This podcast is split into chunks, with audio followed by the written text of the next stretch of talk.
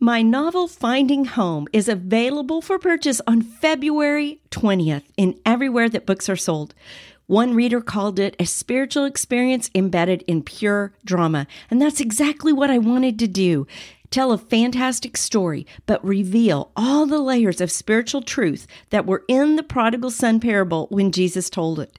But we miss it with our Western eyes. You will be amazed at the Father's incredible love for you. You can find out more on my website, susankmacias.com backslash finding dash home. Welcome, friend. Do you find yourself with an empty nest and a faded vision? Then you're in the right place. God still has a calling and mission for us in the second half of our lives because you know what? We're not done yet. So join me, Susan Macias, author, speaker, and empty nest mom and let's explore how our family, our church, and our world needs us. Hi, friend. Welcome to episode 31 of the We're Not Done Yet podcast. Last week in episode 30, we talked about why it is still important in our empty nest years on this other side of life. It's still important to be having a quiet time. But the same struggles of having a quiet time and regular time in the Word they're there this season in life just like they were before. So today we're going to talk about finding time for a quiet time. And that really, really matters because you know what? There's not a lot of extra time sitting around, is there? In episode 30, when I was talking about why it's so important to have a quiet time, I ended with this verse Jeremiah 15 16. Your words were found, and I ate them, and your words became for me a joy and the delight of my heart. For I have been called by your name, O Lord God of hosts. And that's what we talk about in this episode. What is our calling in this second half of life? And because we are called by name, by the Lord, for relationship with Him, and for the building of his kingdom, we need to be feasting on his word. I never have to find time to eat food. Like, I just don't. I make it happen because hunger drives me. And being with Jesus and his life giving truth, it should develop that same kind of appetite in, in me. I should just desire, just long and hunger for his word. But we know time is gobbled up. I mean, there's just so many things. We're going to have to find the time or make the time and spend the time on what matters. Just like we got to budget our money, we got to budget our time so that we are spending it on the most important thing. So, when there's no time, it feels like, for a quiet time, what do we do? So I'm just going to give you some suggestions today and some ways to help make those work, hopefully. Now, first one, you know what it is it's get up earlier. And I don't even like that suggestion, but the truth is is that our days are too full of stuff. And if we wait until it's convenient, if we wait until time opens up magically in the day, it doesn't happen. I have to wake up before my needs wake up. So how do we make this happen? When, you know what, in this season of life, we can also be a little tired. Well, we just have to make time for what matters, right? So we set, if I set my alarm for 15 minutes earlier, just 15 minutes earlier, I can start to get up and and do um, spend that extra 15 minutes instead of sleeping in the Word of God. Now I'll tell you I really highly suggest that if you try this, you spend the first 15 minutes in the Word because it's easier just to spend 15 more minutes getting ready. But I get up and I make coffee right away and I spend time in my quiet time. And if all you have is 15 minutes to do, then set the timer on your phone. And when that timer goes off, you stop, you get up, and you go do something, and then you come back to it later. But what happens if you are just spending 15 minutes? It adds up. And over time, you've spent a lot of time in the Word. Now, I realize getting up earlier was probably not the suggestion that you were hoping for, but it is an important one. So, here's some ways to make that more doable. If that feels impossible, do this. First of all, start small. You don't have to wake up super early, just wake up 10 minutes early. 10 minutes before you would normally do it, and then set a timer and spend that 10 minutes in the Word of God. If you did that every day of the week plus Saturday, you would have spent an hour in the Bible per week. And at the end of the year, you would have spent 52 hours reading the Word of God. That adds up. Then you can, once you get the 10 minutes going and it doesn't feel like it's going to kill you, then increase it to 15, then increase it to 20. Do it incrementally here's something to always remember when we're trying to do something that's hard. Ask the Lord to help you. He's not sitting there with his arm crossed saying, You better get this figured out, young lady. He is there to help. And so we can ask, Lord, would you wake me up? He'll do it. He has so many times in seasons of life when I'm just so tired, He will wake me up. Or when the alarm goes off and I think I just might have to die instead of get out of bed, I ask Him, please, Lord, help me get out of bed. And He will do it. A really effective way to start getting up earlier is to have an accountability partner. And this season in my life where I had three small kids, I was pregnant with my fourth, getting up and having a quiet time was very easy to justify not doing. So I started um, with a friend, and we would call each other at 6:30 in the morning.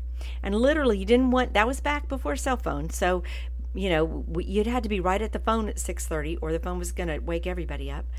Be there, pick it up. We go, okay, and then hang up again. I mean, we didn't even talk, but just knowing that other person was there. And I was amazed within a few weeks, I was totally in the habit of having a quiet time. Okay, here's my second suggestion. If getting up early feels like it might slay you, another idea is to use audio. In very busy seasons, I tend to listen to the word maybe more than I'm actually reading it. My favorite is when I do both. If I am looking at the word and listening at the same time, it's two pathways into my brain, which is even better. But listening is a great way to steep yourself in the word. And so the ways that I do that, there's two apps that I use. One is YouVersion, and it's Y O U for the U. And they have multiple Bible versions on there. They also have reading plans and they have devotionals and that sort of thing. But you can get on in several of the versions have audio. And so you can just listen. You can listen to um, whatever you want to. And you can just remember, okay, you're working through the book of Matthew. You do Matthew 1, the next day you do Matthew 2, and, and you're just listening while you're putting on your makeup. Um, and did I mention it's free? It's free. It's amazing. It's there are so many resources on there. It's amazing that it's free. Another thing you can do, another app is the Dwell app. It is a paid app, but it is so worth it for me. It is. I don't pay for very many apps, like maybe none, but this one, and but it, for me, it is way worth it. It's like going out for a nice dinner you could pay for this app. And they have multiple people on there that read the word. You can choose which voice you like. They have different accents and you can have music in the background if you want. It's a very soothing and it's very engaging. Um, they have different plans that you can listen to. And so even if you've been away for a couple of days, you come back to your plan, it's got the next one queued up. I'm listening to a chronological um, right now and it's really, really great. Um, it is a it's just a great way to keep up with it. Um, listening to the same passage in different Bible versions is another way. Like if you listen to a short book, maybe like Philippians, you could listen through Philippians for a week in the NASB, and then the next week listen through in the NIV, and the next week listen through in the ESV. And you're getting different ways because we're not reading God's original word. We're reading translations of God's original word. And so it's good to look at different or listen to different versions. Okay, so we're going to get up earlier, even if it's just a few minutes. We're going to listen. Think of all the times you could listen. It could be in in your car. It could be um, when you're putting on your makeup. All those times you're going to listen. The other thing, and it kind of goes with some of those last things I was just talking about, the way to find time for a quiet time is to get in the habit and then you'll have to think about it and so if we the, a great way to get in a habit is to tag this idea of reading the bible getting in the word every day with another activity and so it, it it just becomes like a routine of what you do it's a great way of establishing good habits. So there's a book called Atomic Habits by James Clear, and it's one of my intended to read for quite some time books. But I've read about his concepts, and this is kind of that idea the way of, of getting um, some synergy of one habit to the next.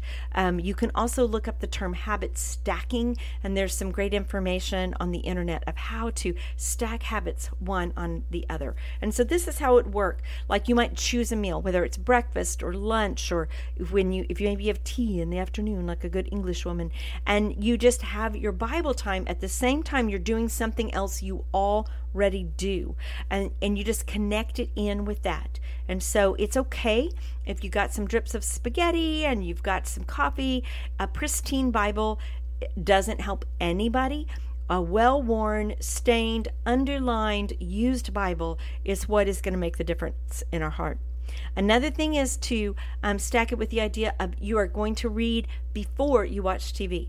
Just you know, before you watch for two hours, read for 15 minutes. This seems pretty reasonable. But it can be hard. You know, if I want to sit down and, and want to binge watch The Crown, it's very easy to go, I just really want to start watching this because my brain feels dead. But if I read the word for 15 minutes first, because that's my habit, then that is going to add up. You can do it before bed. Every night when you get in bed, you pull out your Bible and you read. Full disclosure, that is a good method for me to sleep through my quiet time. Um, I have tried to do it before I go to bed, and that's just not my time is first thing in the morning. But um, Spending your last 15 minutes of the day in the Word is a great way to have the Word of God filtering through your mind all through the night. You could do it in the car. Um, Obviously, I hope this is the audio version that you are doing while you're driving. If you know you have commutes every day, or you're sitting in carpool line, or you're doing something that you know every time you're going to be there for 20 or 30 minutes, just have the habit. You're going to listen to that before you listen to your music or to your podcast. For me, I have the habit of it's with my morning coffee. I have this, it is totally entwined that I have my first cup of coffee and my Bible first thing of the day. And it is the way I set off my day. And on days when I don't have it, it now feels odd. We don't want to ever fall into the trap of being too busy for Jesus. I, it's it's a false sense of a meaningful life that I'm just so busy. You know, we're all busy, but we have a world of convenience and we have a world of automation, and there is no reason that we shouldn't have plenty of time or take time from something else that is not as meaningful to put it into being in the Word so that we can walk in truth. You know, I need Jesus and the the truth of his word now more than ever. The enemy is so clever and is giving so many options to fill my time, to take my eyes off of Jesus. But every time I choose Jesus over the world's call, it's like spitting in his eye. I have never needed Jesus more. My mind has never needed his truth more. My heart has never needed protection more, and my soul has never needed comfort more than right now. And the only place I'm going to find those things is every morning sitting in my leather chair, coffee in hand, and my Bible open. Because if I don't have time for Jesus, if I don't make time for the Word, I will fail at everything else. So if this is something that resonates with you, please reach out. I'd love to know how do you set the habit of having a quiet time? How do you establish having that every week? And then um, we're going to dive more in the next episode in that idea of the habit of the quiet time, of how to follow through on doing it, where it becomes something that if we don't do, the day feels wrong. That's the best place to be. Until next week. Go have a quiet time, a cup of coffee, and ask God, what's His call for you now? Thanks for joining me today. Check out my website, susankmacias.com, to find more encouragement and to be empowered toward taking your next step. Connect with me on Facebook or Instagram at Susan K. Macias. If you enjoyed the podcast, would you please leave a review on Apple Podcasts, Spotify, Google Play, or whatever platform you listen on? Subscribe, and share it with a friend who needs some encouragement to pursue God's call. And what about you? What's Jesus calling you to do? Be brave. Take a baby step. Do the next thing. Because you're not done yet.